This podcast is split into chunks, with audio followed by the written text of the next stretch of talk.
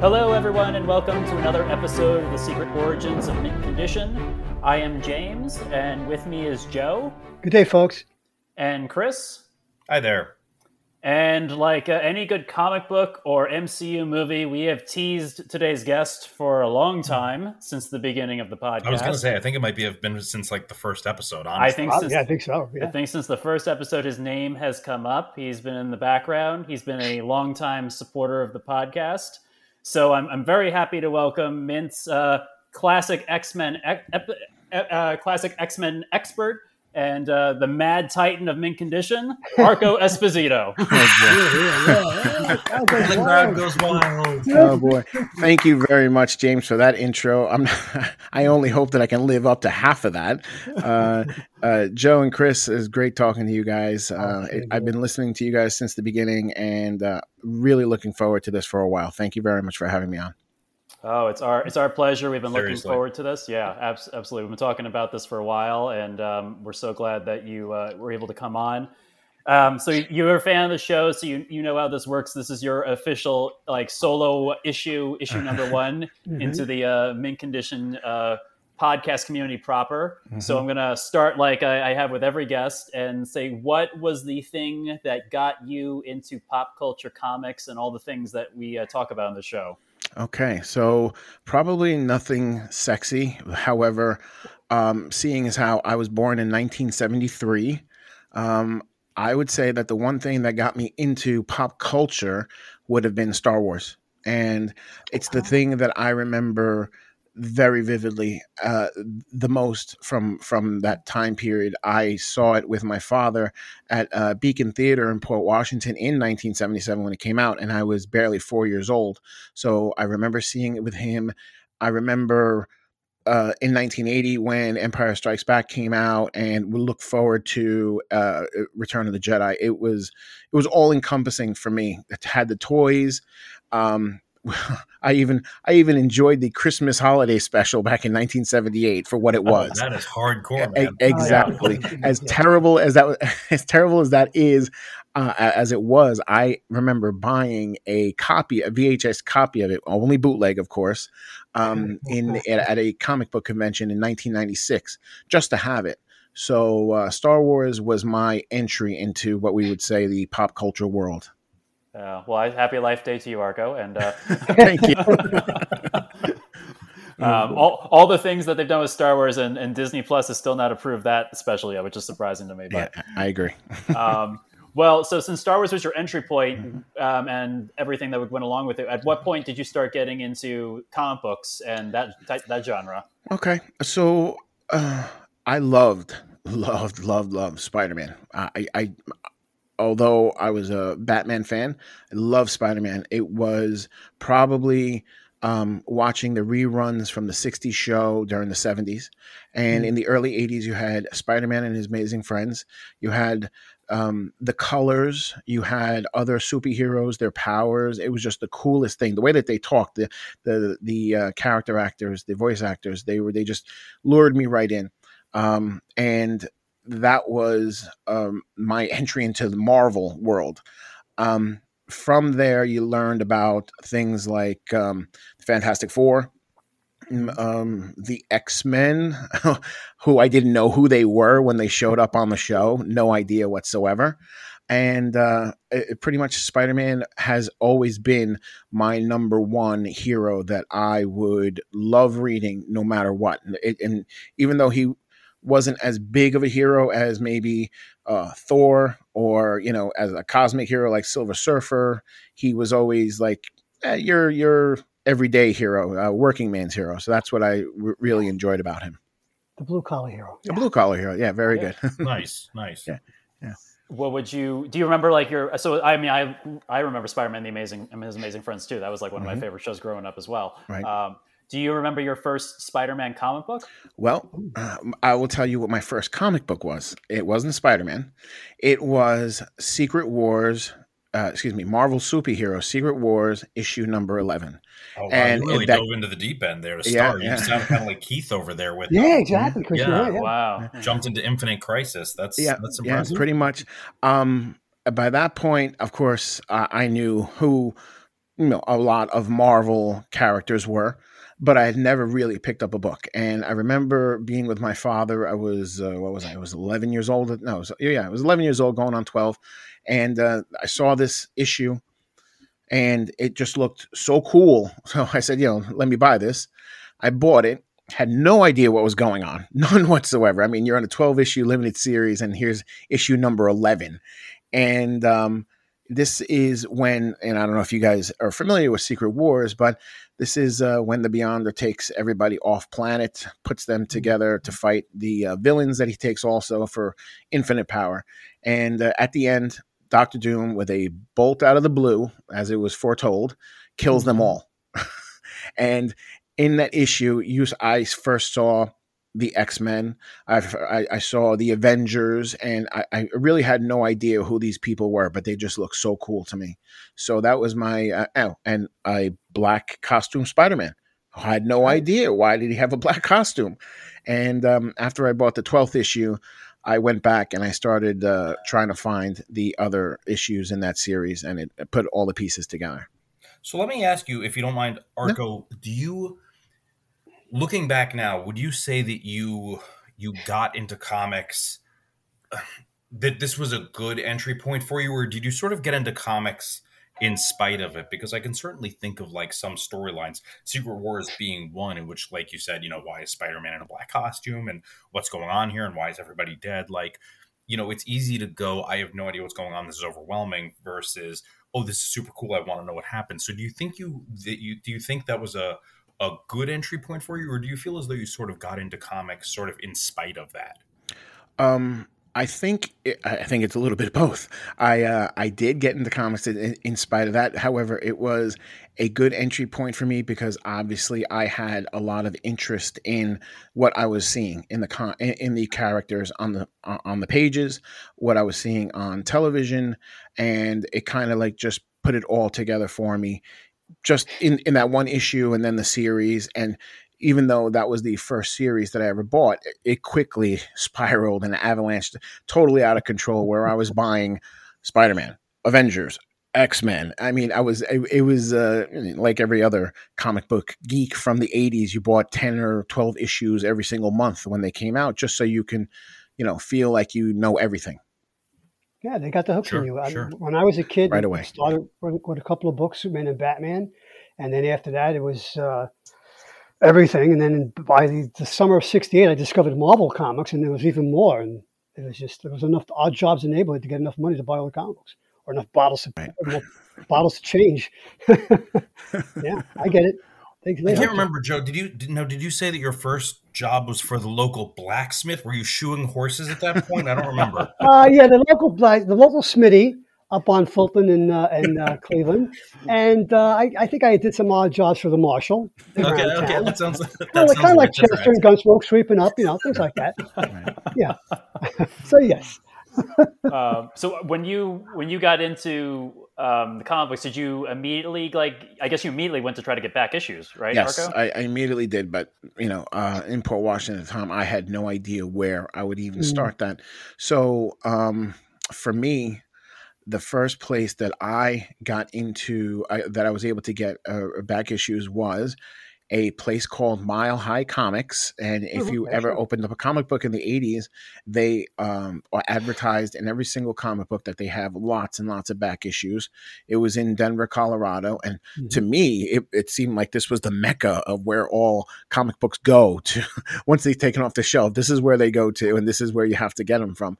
Um, so that's, I, w- I would order, and it was great. And, and it was, it, it was, looking back on it, it was such an archaic way of doing it. You send them money, you you you give them a checklist, and then they say, hopefully send you back what you want. But a lot of times they don't even have it. You couldn't you couldn't tell ahead of time. And uh, kids today have no idea how how easy it is, how easy they have yeah, it. Right? Yeah, um, yeah, no joke. Absolutely. But but quickly after that, um, somebody, my uncle, my uncle uh, Tony, told me, when he realized I, I enjoyed uh, comic books and everything, he goes, I have a place for you that, that sells comic books. And he took me to Creation Comics in Mineola. And oh, uh, I remember them. Yeah. I remember them, yeah. And um, I was at their original location, which was on the right-hand side of uh, uh, Jericho Turnpike, and which wow. then they moved across the street. Uh, then they were shut down, but one person ended up opening up his own place in Albertson called The Realm. Uh, so uh, me and my friends would be, you know, we on Saturdays we hop on a bus and we go, you know, Creation or The Realm, and we that's where we get our comic books. The Realm, was that Steve? Yes, it was. Big tall, yeah, big tall guy. Yeah. Yeah, I remember The Realm. Sure. Yep. Yeah. Oh, yeah. Yeah. So uh, yeah, that's that. That's uh, pretty much the only way that we were able to get our books until Mint opened in late nineteen eighty-eight. Well, before we go into Mint, where, where were you? And before you found comic book stores, where were you getting your books? Uh, J- Jack Stationery, where I oh, also okay. worked, where I also worked uh, when I was when when I was young in the in the eighties. So every time something came in, I would uh, buy them, you know, right away. So I only had one issue of everything at the time. I wasn't buying multiple issues, and uh, pretty much whenever it came out, I would get the I, I would. You know, we didn't get, we only had like three or four issues of of, of them anyway. So if I didn't get them right away, they'd be gone. Wow, that's yeah. where it's cool. So, yeah. and again, before we get into Mint, and you speak, when did you get into D C? Because we've only talked about the Marvel side. um, I got into D C, and as you know, I only barely have ever been in D C, just enough to get my toes wet, I guess. But I, I know what's going on. Um, um, I got into D C when uh, uh, Jason Todd was killed in nineteen eighty-eight. And I had just missed out on voting on uh, on calling up and voting for him to get killed, uh, but I didn't know the character. I didn't know, you know, I didn't know him as Robin.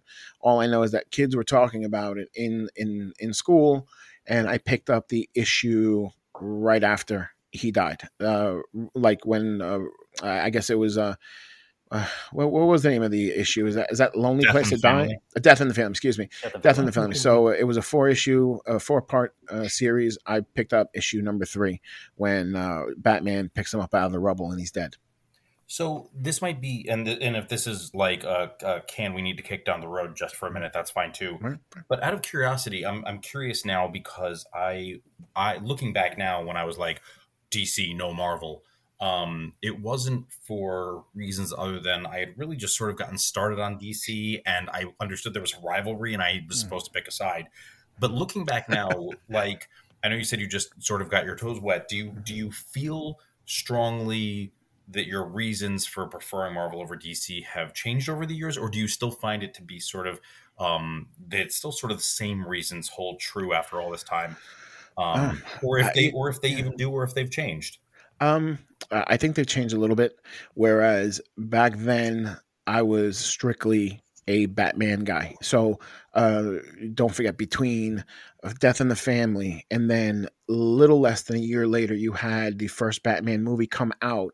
And growing up on the um, Adam West Batman, I know Joe was talking about that recently. You were watching the old uh, the, the, the old episodes. After growing up on that, you know, Batman would, other than Marvel, Batman would probably have been the only D C character that I felt like really comfortable with, uh, you know, and following in any way. So um, everybody else to me was not interesting when I was younger. I, Superman was, I guess, at a young age, I was like, well, he could do anything. And, you know, it just, it, there was no interest for me. And, you know, looking back on it, though, I was I was incorrect. And there are a lot of good stories that I've read in the years past uh, on, on Superman, uh, mainly because of the writers. Because if you get a one writer who who can't do it correctly, then it, it, he's just he's just a, you know, big Boy Scout. Um, but um, I I have, for the most part, uh, Chris, you're right. It's been it's been difficult for me to find a foothold and stay happy in D C for too long, and it, there's few and far between. I, if you had to ask me, I would say anything Elseworlds in D C to me is more interesting than their regular continuity comics. No, I think th- I think that's a great answer. It's funny because the answer you give makes a lot more sense to me now than than when I was a kid, and I'd be like, no, Superman's Superman's cool because he can do mm. anything, but from a narrative standpoint, that's incredibly boring. So, like, frankly, you you have a way more mature answer as a kid than I did as I, when I was younger. So, yeah. so no, I, thanks for sharing that. I appreciate yeah, you. you. No, no problem, no problem. Yeah, no. That's interesting, Arco. Um, you know, um, oh, by the way, I, I voted to have the little prick killed, by the way. That's pop, so. Wow, coming out spitting yeah. fire, Joe. Yeah, yeah. But uh, I never liked the character. I still don't today. Yeah. Um, so would you say, I mean, that's that, like Chris said, that's a great, um, especially at a young age, you, you had that great uh, take on, on what you liked and didn't like. So what, I mean, I know you're a big X-Men mm-hmm. fan, but are you in the camp more of the of the street-level superhero? Or the cosmic superhero? Oh, um, well, you know, uh, Spider-Man is your street level superhero for me. Daredevil, love the Daredevil, love love a lot of Daredevil stuff in the eighties. Um, the um, the Kingpin saga that he had was was amazing, and you can't say that that was anything but street level. But it was the, the way that Miller had put that together. It was dirty and gritty, and you felt everything that he went through, and that made it awesome. However, that being said, give me Starlin and Thanos and Silver Surfer and Adam Warlock mm-hmm. any day, and I am perfectly happy. yeah, I, yeah, I agree yeah. with that. Yeah. So, yeah. I mean, uh, as as I you know alluded to in the opening, you know, with the Mad Titan thing, I think I was, and we've said before, I think you were the guy who really introduced me into Thanos and Silver mm-hmm. Surfer and the like. Your love for the Infinity Gauntlet and Infinity mm-hmm. War stuff is uh, that's how I like came to it and really read it. So. Yeah. Um, Um, I think you have like an equally vast knowledge of, of Marvel Cosmic, at least from around the Infinity Gauntlet, Infinity War, and thank you, uh, thank Infinity, you. Infinity Crusade era. Was that was that the three primary um, stories? In, Infinity for me, yes, those were the first three, and I stopped at Infinity War. Infinity Crusade was a bridge too far for me. I said, no, no, no, no, I'm not, I'm not going there. so. Um, so I guess now let's turn to it. So Mint, your history of Mint Condition. When when did where at what which location did you find it at, and um, what's some of your origins with going to the store? Okay, well, um, my my origins of Mint are a little bit varied and sketchy. So I hate to say this, but I did not have a very good starting origin, and I guess I'll I'll, I'll say it as uh, as it happened. I did enjoy Mint when it first opened up in uh, in the late eighties, and then me being a stupid kid, uh, you know, I, uh, I I got myself into trouble with the grosses uh, who owned the store. Uh, you know, I didn't steal anything. I just uh, I, I said I said something I shouldn't have, and uh, you know what? After that, I never went back, and uh, you know, so I never really apologized for that. So if they're listening, you know what? forty-eight-year-old Arco says he's sorry. Um, however, uh, I still had, you know, don't worry about it. I still got my comic book someplace, but. Uh, My second origin, because can't have just one, um, was in two thousand. And um, I had, for the better part of five years, not collected any books at all. Um, in fact, in the nineties, I would say I really wasn't a collector and I wasn't a reader. Now, don't get me wrong. I have all the issues from the nineties, but that's because I had to pay double for them in when I got back into them after two thousand. So, and that includes all the X-Men and everything. So I, uh, there was something that I had heard of, which was Squadron Supreme uh, trade paperback was being released. And it was actually released a few years earlier. And I wanted to see if I could find it. There was a particular reason why I wanted it. So I decided to take a chance and go to uh, Mint, which was now on Port Washington Boulevard. Mm-hmm. I can honestly tell you that I do not remember who was working behind the desk. So I don't know if it was Rich.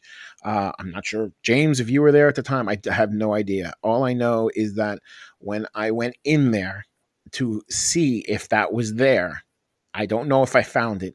However, what I did find was the a small trade paperback of the Thanos Quest, which I had been looking for, I swear to you, ten years earlier, because it came out. It was wow. two issues. That's no joke. It was wow. two issues, and it, it was it was in between uh, Silver Surfer thirty-eight, which with Ron Lim and John Sterling, and then leading into the Infinity War, which started in July or August of nineteen ninety-one. But in those two months in between, the Thanos Quest was there, and they showed how he got to all of the gems, the Infinity Gems, because that's what they were called in the M C U, uh, in the Marvel um, universe mm-hmm. at the time.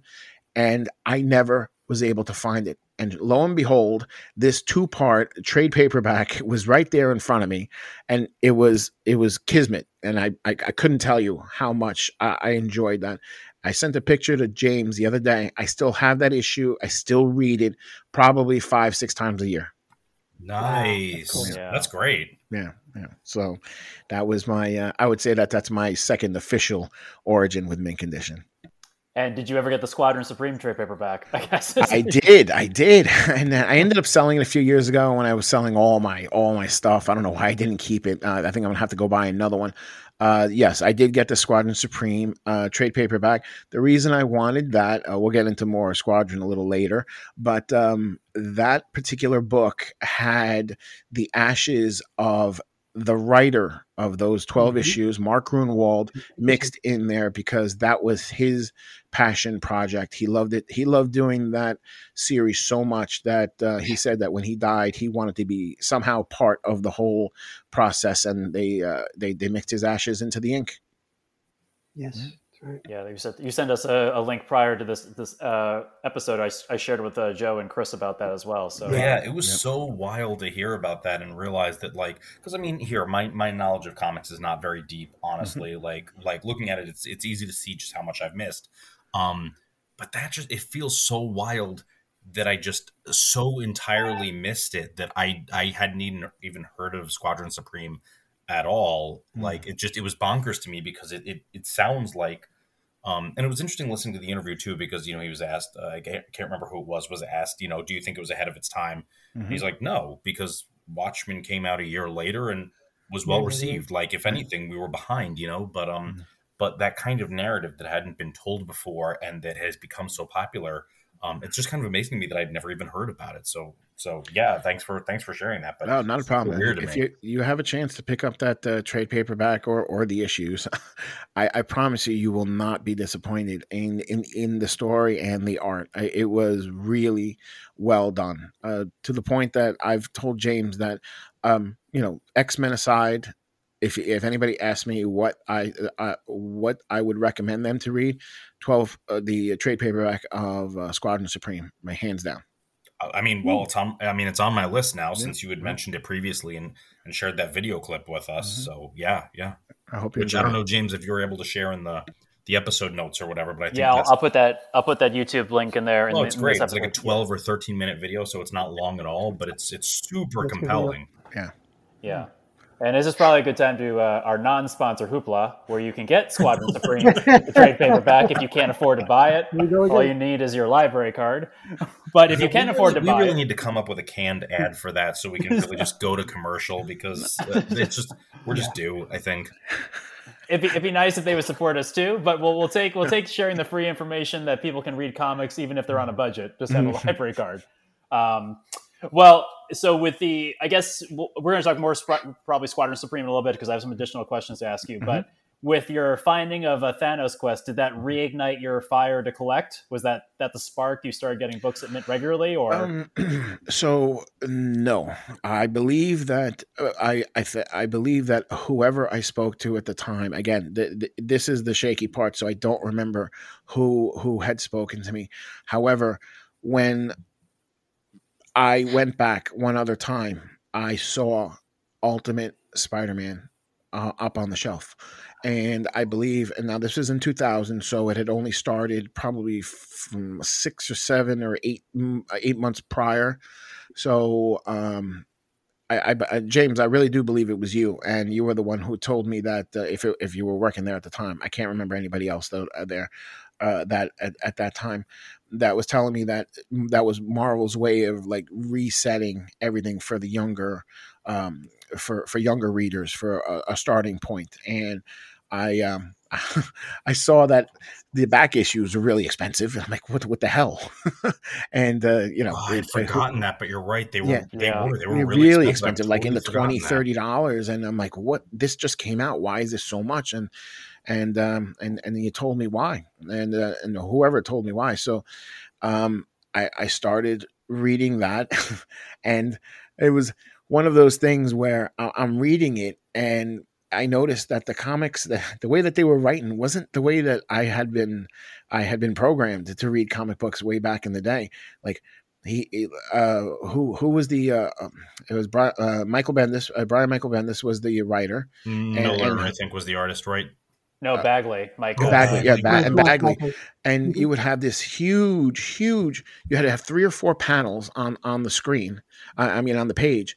And just a few thought bubbles with one or two words in it. And, and you would have the same exact look for like three or four panels and nothing changes. I'm like, whoa, whoa, what's going on here?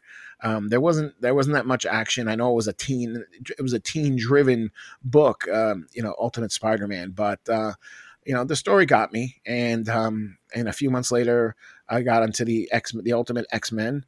So that was, uh, that was great. And, um, you know, then the Ultimate World got me also. And as James alluded to in one of the earlier podcasts, I definitely was the kind of person to buy multiple, multiple, multiple issues of these things. And as I'm going through my boxes of comic books that I have right here, right next to me, every single box has got like a dozen of every single issue from from issue ten of Ultimate Spider-Man and Ultimate X-Men on. I have a dozen easily. I'm like, what, what was I thinking? I well, you were very passionate about the books at the time. I was yeah, say. I sure was. um, oh, I mean, you yeah. even got the um, the variant cover of Ultimate X-Men number one. The oh Ultimate yeah, Wolverine. yeah, yeah. I, yeah. I ended up selling that one. Uh, that was that was a that was a expensive one to get, but I did make money on it at the time. I didn't hold on to that one for too long. I, you know what the problem is? I just, I wanted to read it. I wanted, yeah. even though I knew the story, I just wanted to hold it in my hand and open it and everything. I said, no, this is going to be bad. So let me get rid of this. Right. And yeah. well, I, I bring that up especially because you love the cover so much, but also that was at a time where the variant covers were, there were not as many, like everyone's doing variant covers now. They do variants upon variants, but that was like a very rare and special thing that you got a hold of that. that yes. um, that cover. So yeah, that was um, the uh, Bryan Bryan Hitch um, variant cover, if I'm not mistaken, where he's yes. uh, yeah, where half of it is colored and the other half is just uh, is uh, just penciled, and uh, yeah, that oh, that was yeah, that was very I do. good. I remember seeing that one on yeah. the shelf too. Yeah. Yeah. Wow. So uh, outside of the Ultimate books, did you? I don't know if you collect. I, I only remember the Ultimate books. But were you collecting any other regular titles at that time? Yeah, I was. Uh, I made the mistake of getting back into the X-Men, and uh, and uh, and that was a very wow. weird time to get into them. So I got into the X-Men right before uh, Morrison took over, and oh when when he took over, it was like. Mm, I was like, okay, what did you just do? I mean, uh, th- a lot of people forget yeah. that mo- most of the mutants didn't die in House of M. Most of them died on Genosha when the Sentinels took over and, and, and destroyed the island where sixteen million of them died right then and there. I mean, everybody forgets that that happened in two thousand, two thousand one. And I did not like that at all. I didn't like, I didn't like Quietly's art. I didn't like Morrison's writing. I didn't like the fact that they were making fun of the uniforms that I had grown up with. Um, and I know that, you know, uh, the movies now was out and the uniforms weren't, uh, you know, spandex wasn't cool. I get it. I understand it. However, it, I felt like they were taking a shot at their long-standing um, readers from the past. And, you know, maybe a thirty-two, thirty-three year old person shouldn't be reading comic books, but you know what? I, I was, and I felt like it was a shot across the bow for me. No, that, you know, yeah, Arco, I hated that run, Arco. I, I, I'm right there with you. I, I, there's nothing about that Morrison run that A, I understood, right, right. and B, I yeah, liked. I agree. See, that's, so, yes, uh, but I that makes sense to me. I mean, it's a thin, it's a real thin line. We talked about this in a much, much earlier episode about um, Galaxy Quest. And how Galaxy Quest manages to strike that perfect balance between like having like having good fun with the genre mm-hmm. and the archetypal characters and situations, but but as a sci-fi fan, as a fan of Star Trek, as a fan of Star Wars, I never once felt like they were mocking me, mm-hmm. right? And it is it can be a real thin line. It sounds like they really they ended up making you feel like they were mocking you while taking your money, which, you know, they're not the first ones to do it. They won't yeah. be the last, but, um, yeah. but, but that's, that's really unfortunate. Because, but, but like Joe, like Joe said, um, and, and that Joe said, that he, it, it, I'm glad you feel the same way, Joe. I, the, the the artwork, I mean, I, I didn't like the way that most of them were being portrayed, and I didn't like secondary mutations. W- you know, it wasn't necessary. Mm-hmm. Um, to me, uh, one of the best things about the X-Men, and it's a theme that uh, I mean, I'm sure we all know and and know about, is that they are different. And, you know, they've been uh, they've been different their whole lives, and this is and and they have to deal with it, and the world has to deal with it, and everything. Um, the fact that they they made them so uh, I don't know normalized, to me was it was it went against the whole the whole thing that they were fighting for in in, in the seventies and eighties. So I, I I took offense to that. Right, the, the, the X-Men are a metaphor for marginalized.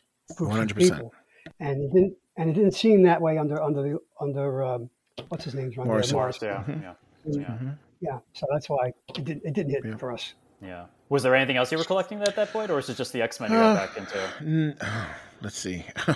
Well, my seventeen long uh, boxes of yes. comic books will tell you that I do. I was collecting lots of stuff back then.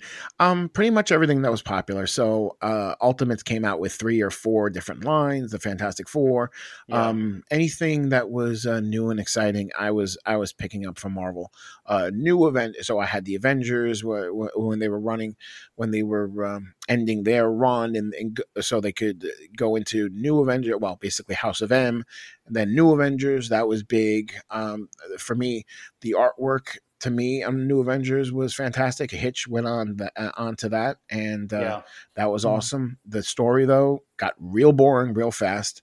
So, um, you know, it, it just, you know, one of the things that was bothering me a lot in the two thousands was these stories were not going, like, they were not moving along. Uh, they were... They really milked every single dime out of you to get these stories to move along. It wasn't even like twelve issue limited series. It was like you had to, by issue twelve, you may or may not know exactly what's been happening the, for the last year. And it really started to bother me. Which is interesting because we talked about that in our State of the Union. That's going on now. Then they have like they're they're writing um, storylines for the tra- they're like they're trade specific storylines now, mm-hmm. but but even multiple trade storylines, like you. Even if you finish a trade paperback now on some issues of some comics that recently came out, you still don't get the full, the full no, story. Not, not at all. And and um, and I know, I know that we talk about trade paperback. You guys talk about trade paperbacks when it comes to some of the comics and everything. Um, tra- the you know some of my favorite storylines and X-Men also.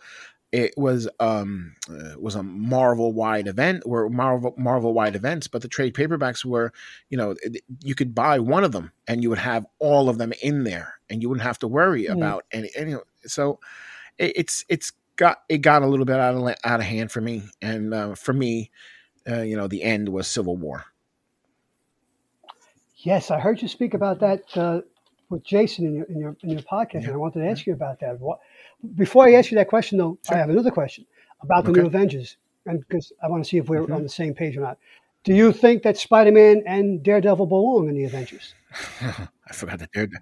I forgot that Daredevil joined, right? was in the Avengers. Now that you tell me, yeah. So, well, uh, if I'm not mistaken, though, Joe, if I'm not mistaken, that he was asked to be in it, and he he he said no after maybe like one or two issues, and he recommended right. Echo be part of it, and who at the time was Ronan, and nobody knew who Ronan was, if I'm not mistaken. That's all. Okay, right, yeah, so that's happened, yes. so that's how Ronan got into it all, and uh, um, no. For me, no. The Avengers uh, was always, well, pretty much Spider-Man was always on his own. He could never be in a group. Yeah. Um, he could never work well with a group. And this is why the three Spider-Man in the movies did not work well together. um, because spoiler alert. Um, and, and Daredevil also, uh, he's just, he's too much of a loner and too much of a uh, one-man gang uh, has always been. And uh, uh, this is why... Um, Even even his uh, team ups with people like Elektra, they were fleeting at best, and and and they never really worked together.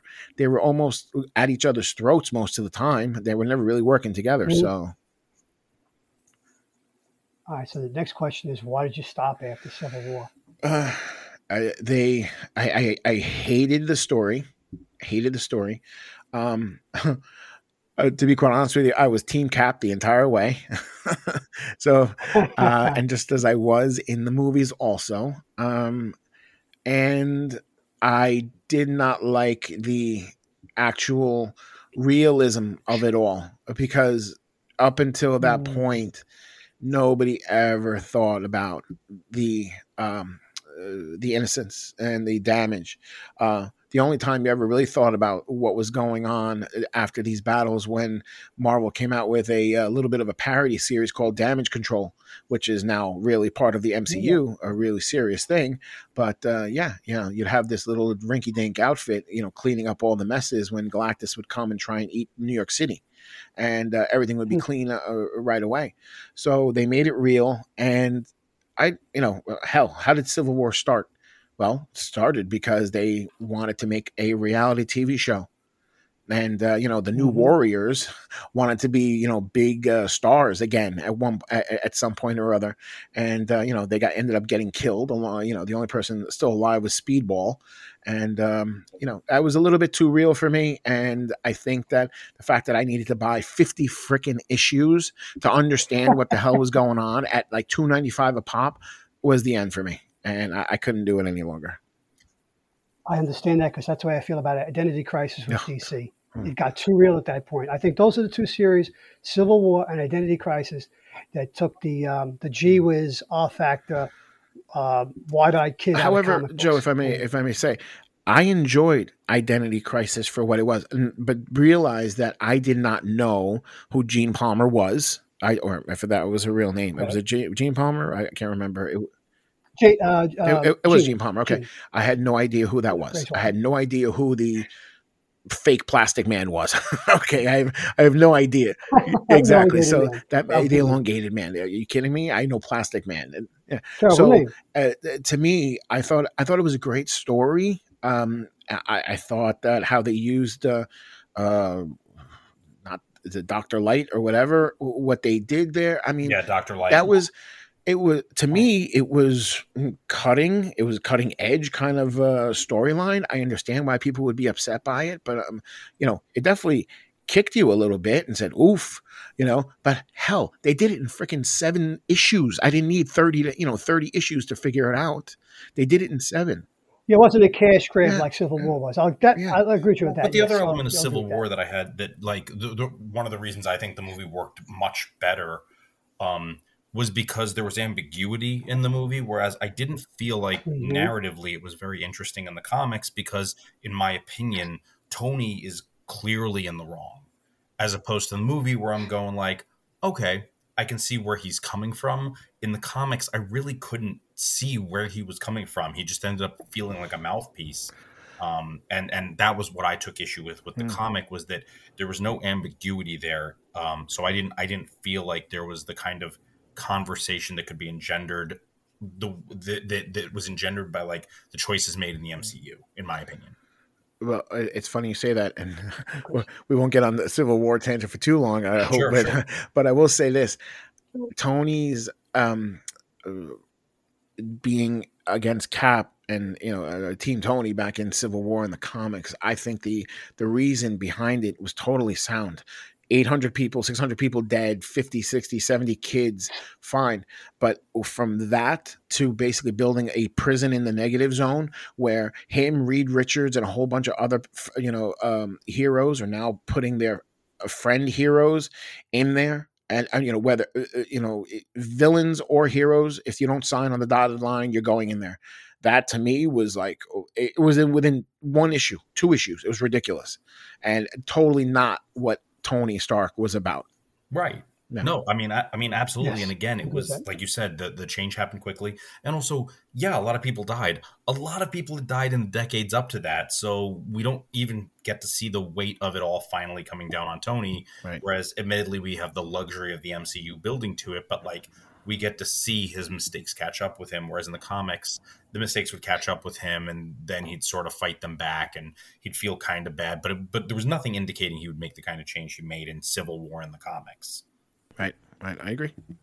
Yeah. I mean, I will actually, and this is because I've only, I I mean, I haven't read it recently, but I read it all at once and I, and I got it um, through the library. I enjoyed Civil War, the comic, but I didn't have to like spend all the money to enjoy it. Like I read the trades like many years later when I could just rent it out for free and take out all the associated trades that I want to. And um, so I enjoyed the story. Uh, and I also, and I'm rereading right now through Hoopla is the, the New Avengers that we're speaking about. But mm-hmm. I, w- I will say that I'm, I'm only the first few issues in, which might have been the best part of it. So I, I have not read all of New Avengers because I just I did, wasn't reading that stuff back then. I think the only thing I was reading outside the Ultimate books back when this stuff was coming out, I was reading, um, I read some Batman and I was reading just J M S's Spider-Man. Uh, was, he was still writing Spider-Man when I think Spider-Man became part of the Avengers. So Uh, that was it. So I didn't have any exposure really to the other heroes until much later on um, in but, more recent years. But that's what I'll also say about, you know, Civil War is that I didn't have the investment in the characters that a lot of other people did. So I could still,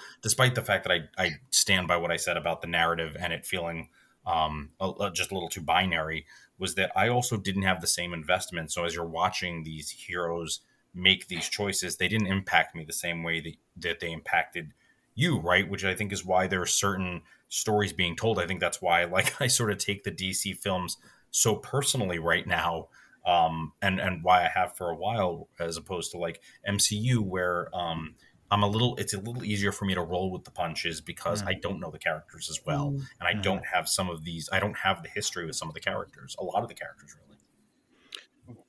Well, those those books, uh, Civil War, and I want to get back to. I'll just mention again, um, Identity Crisis. Uh, standalone, they're not they're not terrible books, you know, story wise, but I would I would always I would like to think that they were like an Elseworlds type of story because, as I said before, once you tell that type of story in Civil War and uh, in Identity Crisis, you there's no going back.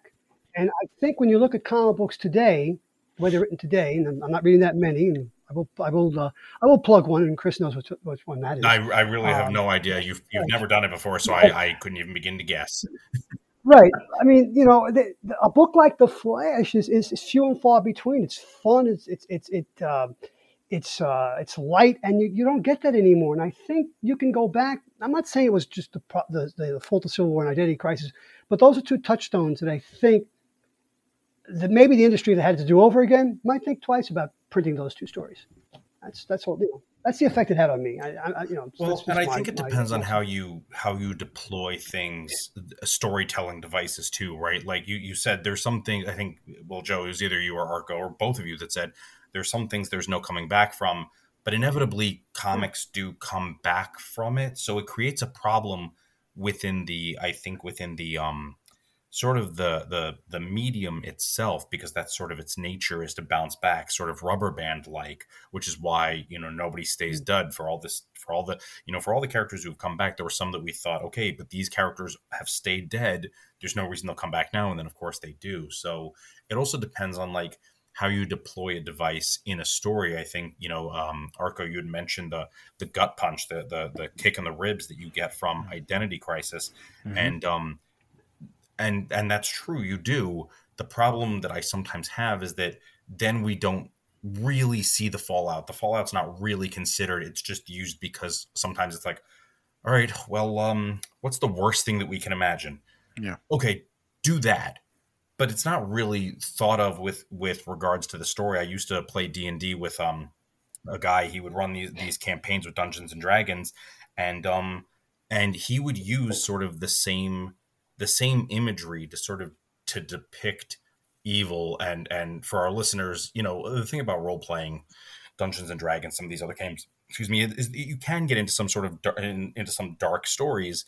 And so, you know, this, this D M that I played with, Dungeon Master, who'd run this game, you know, to really depict true evil, um, it would be much like, uh, much like Civil War. Uh, and, and, and uh, the, the linchpin of the whole story is dead children. The problem is that's that is horrific, and I'm not saying that we shouldn't have it in stories.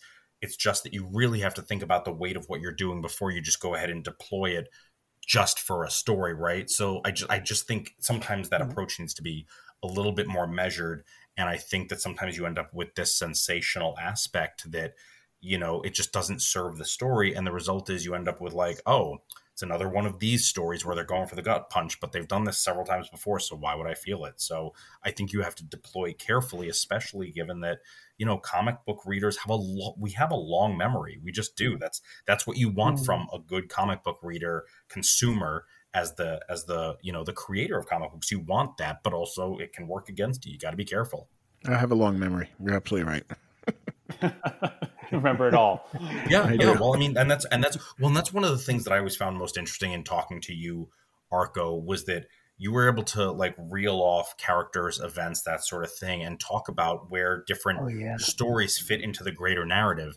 And it it very it very quickly could color, and I'm sure we'll get into this in in um, you know, the next episode, because there are some specifics that I want to talk to you about. Mm-hmm. Um, but you know, it's it's interesting because it does color the narrative. It was easy for me as a newcomer to say, like, Ultimate Spider-Man and the Ultimates, to be like, oh, this is so cool. Like, what, you know, what great storytelling.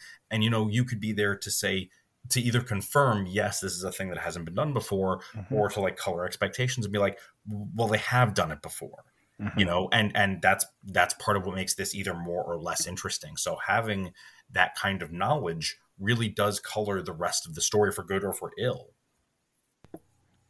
I agree. Yeah. I agree with you one hundred percent. And uh, it, it, we will talk about it later, I hope. But it, that really, what you're what you're describing to me, it comes down to one word, and, and how a series, and like the X-Men specifically, worked so well for so long, and that's continuity.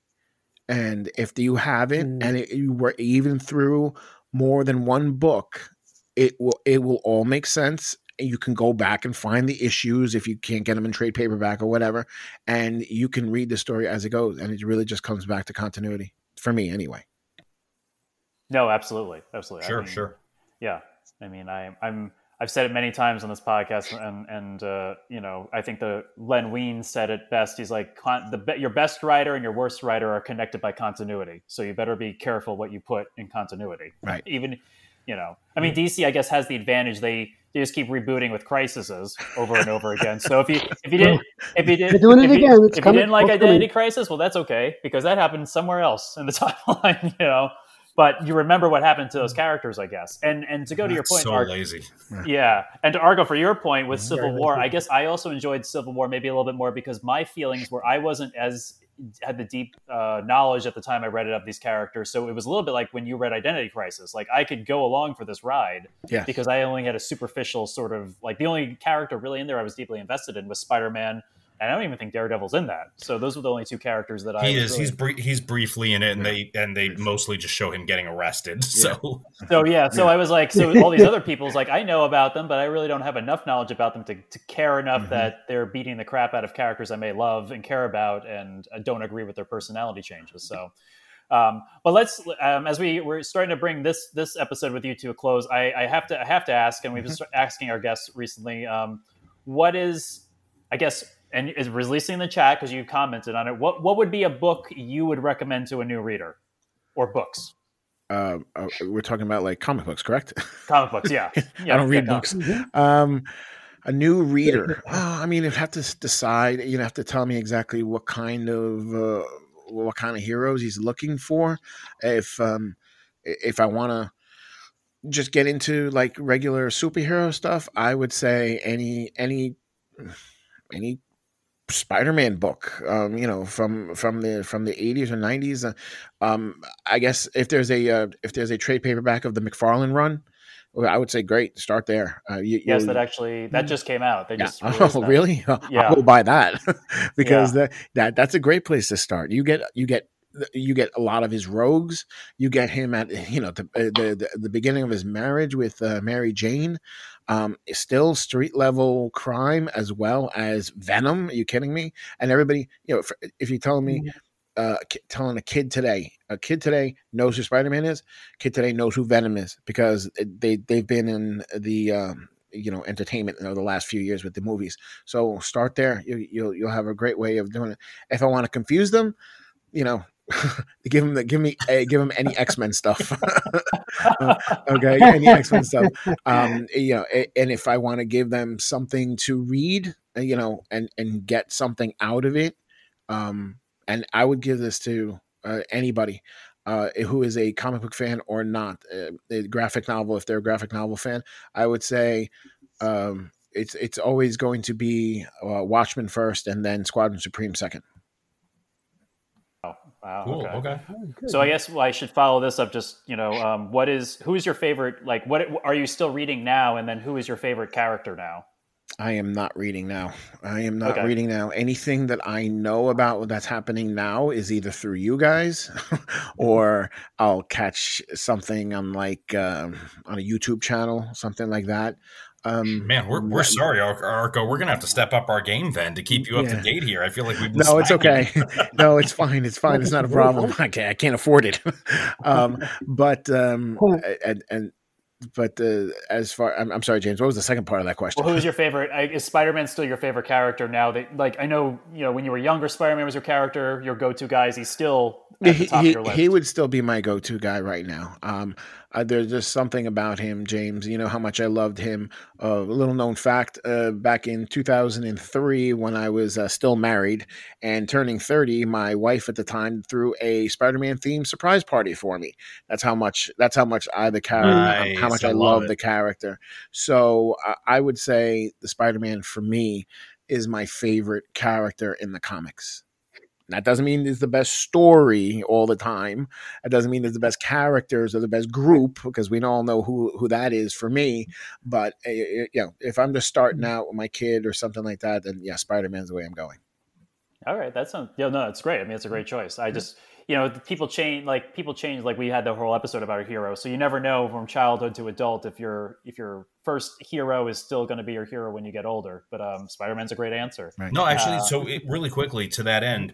Arco, have you found that your reasons for loving Spider-Man or appreciating Spider-Man, do you do you feel as though they've shifted as they've as you've gotten older? Do you feel like they've stayed pretty consistent? Like how how do you like what's your what's your journey there? Oh, well, when when I was a kid and watching them on television, I loved it because it was on television. Okay. Um, I when when I picked up the comics, it was fun because the guy was was beating people up and he's telling jokes at the same time.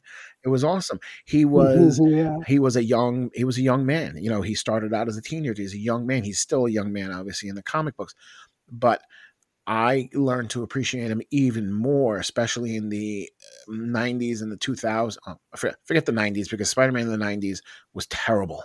Okay, we all know it. And, uh, yeah, Clone, Clone Saga, Saga the electric suits. It was terrible. It was, it was so terrible. However, yeah, in big. two thousand, with when Straczynski took over, he made him a even more um, relatable character who had flaws like everybody else, who was trying to get through, trying to make a paycheck. You know, he went back to school. He's teaching.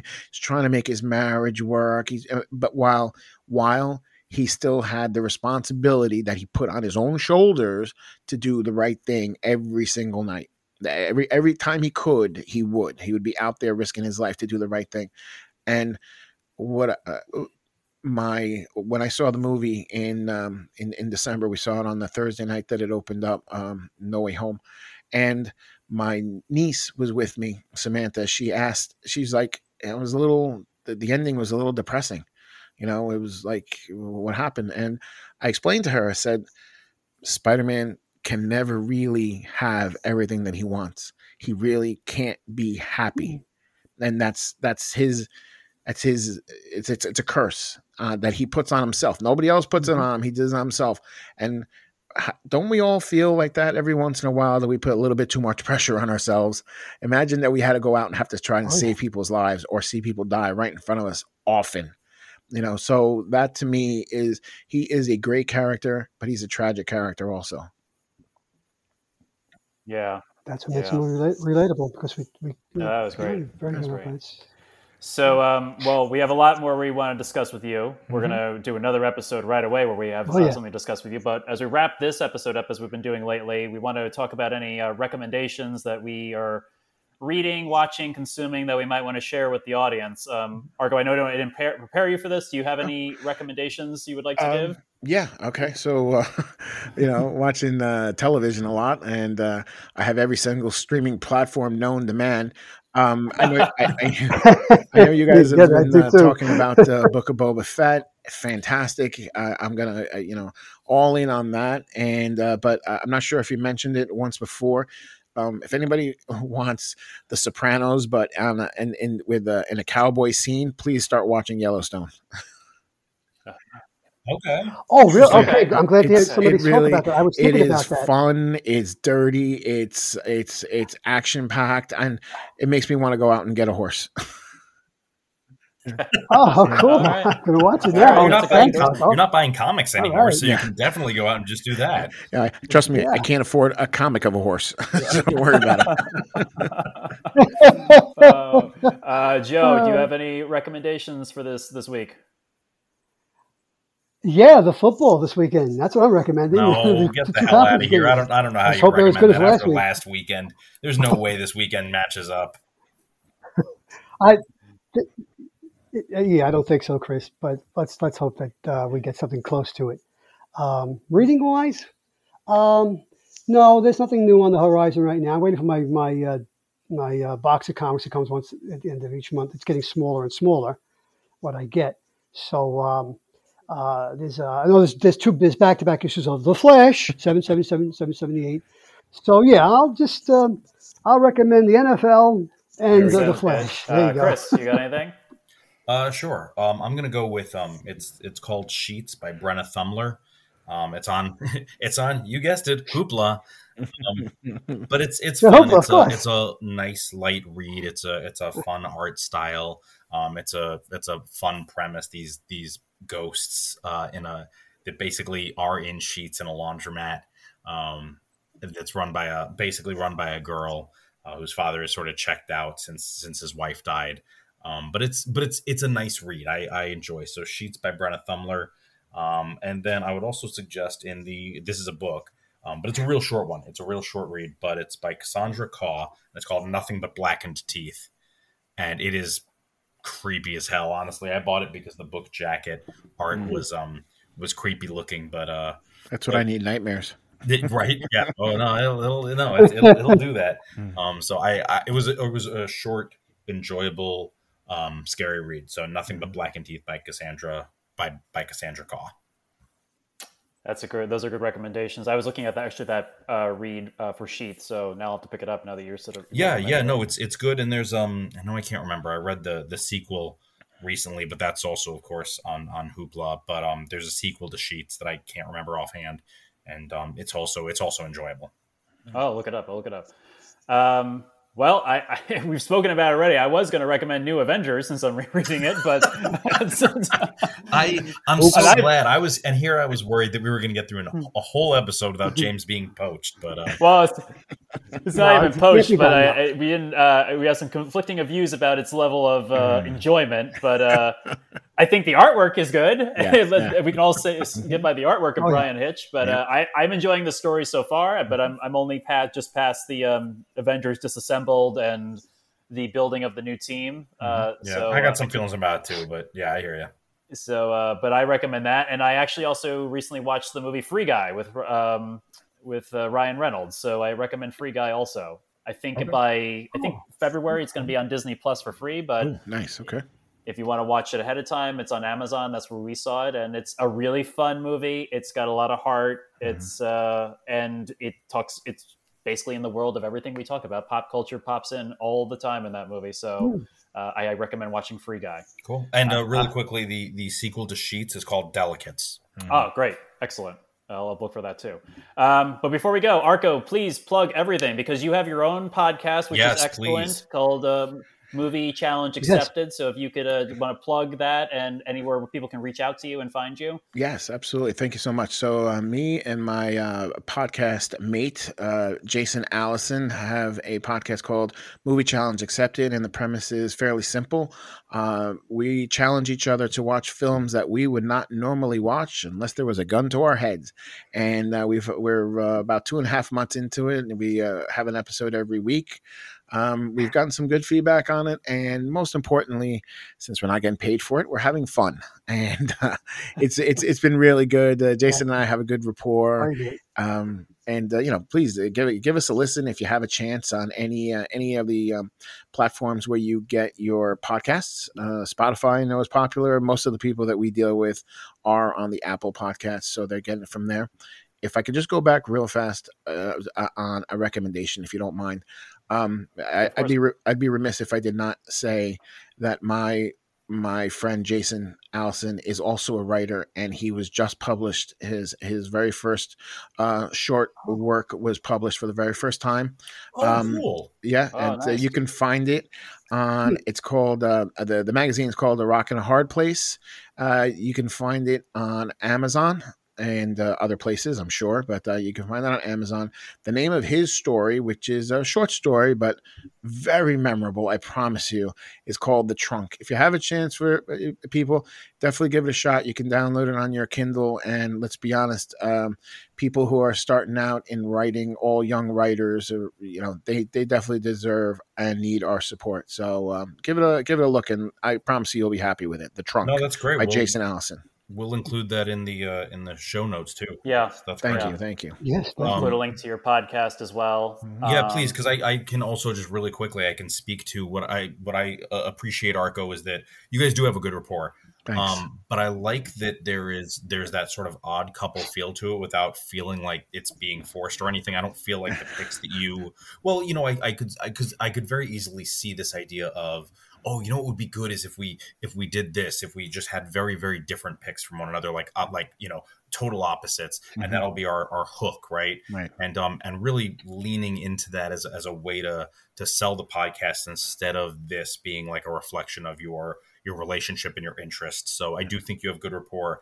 And um and I, I, I appreciate that it doesn't it doesn't sound to me. It doesn't sound like you're you're forcing the picks or anything like that. I think it happens organically. So yeah, it, it really does. And, yeah, and Jason, no, great. Jason, let's say on the last one, he goes, I've been picking in the middle of, uh, in the middle of when, when we're in the middle of the podcast, when we're recording, I'm picking what the, what the, what have you watched next time. Meanwhile, I've been curating a list because I, we have seen so many films Uh, uh, the same films, and uh, you know, I want to show him things that uh, he's not seen, and vice versa.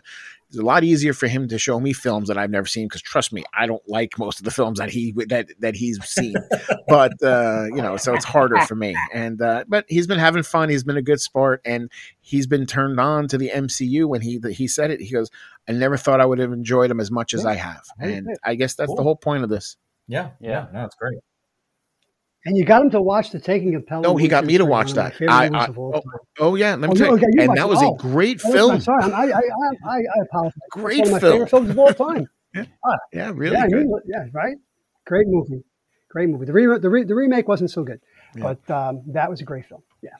Yeah, you guys are doing it. We appreciate that. I love it. And I'll just also say, I really enjoy the fact that when you guys disagree or you don't like, you you don't, um, you know, pardon my cursing, but shit on shit on the movie or, or the people involved. Like you, yeah, like and, and, you have discourse about it. You have intellectual conversation. You think about why they yeah. made the choices they did instead of just saying, "Oh, that was crappy. I can't believe you made me watch." Like it was. There's actual. Real intelligent discussion going on. Yeah, well, yeah, I, I guarantee if you re-listen to the Transformers episode, Jason was barely holding back on that one.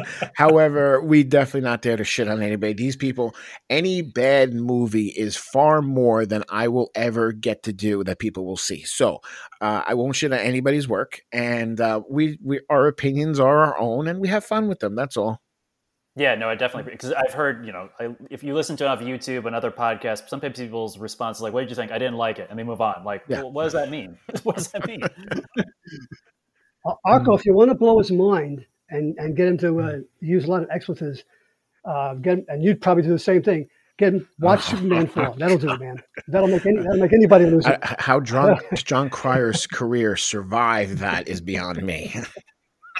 How anybody's career survived that is beyond anybody. All the way to becoming Maybe Lex Luthor himself. So, uh, is it is it worse than is it worse than uh, Star Trek parallel parking in space? I'm just asking for future reference. That's all I'm trying to. Star Trek parallel parking in space is at least that's production okay. value. Okay, I'm just trying to get a handle. Superman on it, Superman Four has a horrible script. Uh, it's got Christopher Reeve in it, so but but still, but it has no production values. It's a, it's a, it's it's it's right up there with Oof. Plan Mine from Outer Space and the, cack, oh. the Attack of the Killer Tomatoes. All right, that's and how bad it is. Gene Hackman in that too.